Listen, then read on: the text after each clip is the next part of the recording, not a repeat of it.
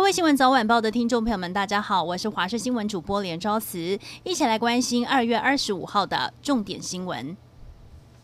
苗栗县三湾乡发生了轿车对撞事故，造成车上一家三口，爸爸和一岁儿子不幸死亡。旁边车辆的行车记录器拍到车祸发生当时，他们所驾驶的三门轿车疑似后座不方便摆放儿童座椅，妈妈就抱着儿子坐在副驾驶座，导致儿子伤重死亡。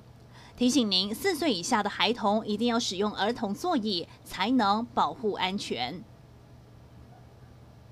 台南爆发了连环仇杀命案，以绰号“虾米”为首的蔡姓主嫌持枪射杀陈姓角头老大后主动投案，也让这三起相关案件总算落幕。全案共七名涉嫌人已先后到案，不过外界质疑蔡姓主嫌是否因为知道自首可以减刑才主动投案。不过，律师表示，法官可以针对被告是否真心悔改作为减刑标准，就算自首也未必能够减刑。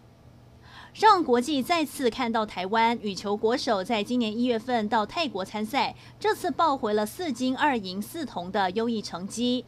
世界球后戴资颖夺下了个人生涯第三座年终赛女单冠军，稳坐球后的宝座。另外有“黄金男双”之称的王齐麟和李洋，更连夺三冠十五连胜，赢回台湾第一座年终赛男双冠军。选手们在完成了居家检疫后参加记者会，羽球协会理事长也颁发红包，表扬选手和教练为国争光。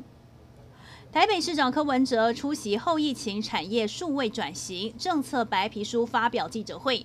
面对前一天，他和国民党主席江启臣同台，引发党内不满。春节期间又拜访多位绿营人士，柯文哲谴责这个国家怎么全部只剩下意识形态和颜色？难道他去拜访绿营人士还要戴鸭舌帽和戴口罩吗？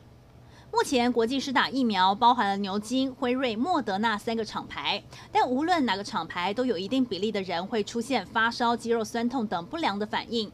就我在美国西雅图担任医师的台湾人接受了华视新闻的独家访问，说自己在接种第二剂莫德纳疫苗之后严重发冷，甚至肌肉酸痛到站不起来。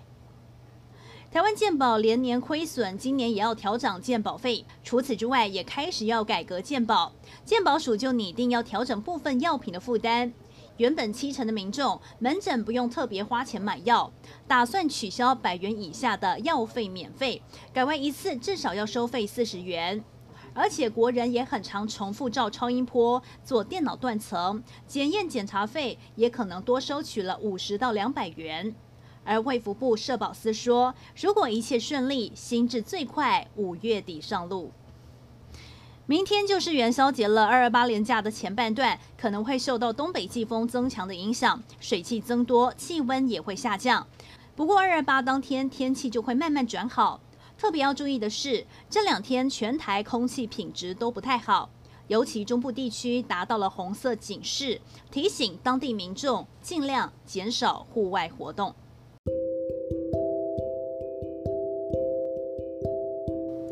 以上就是这一节新闻内容，非常感谢您的收听，我们再会。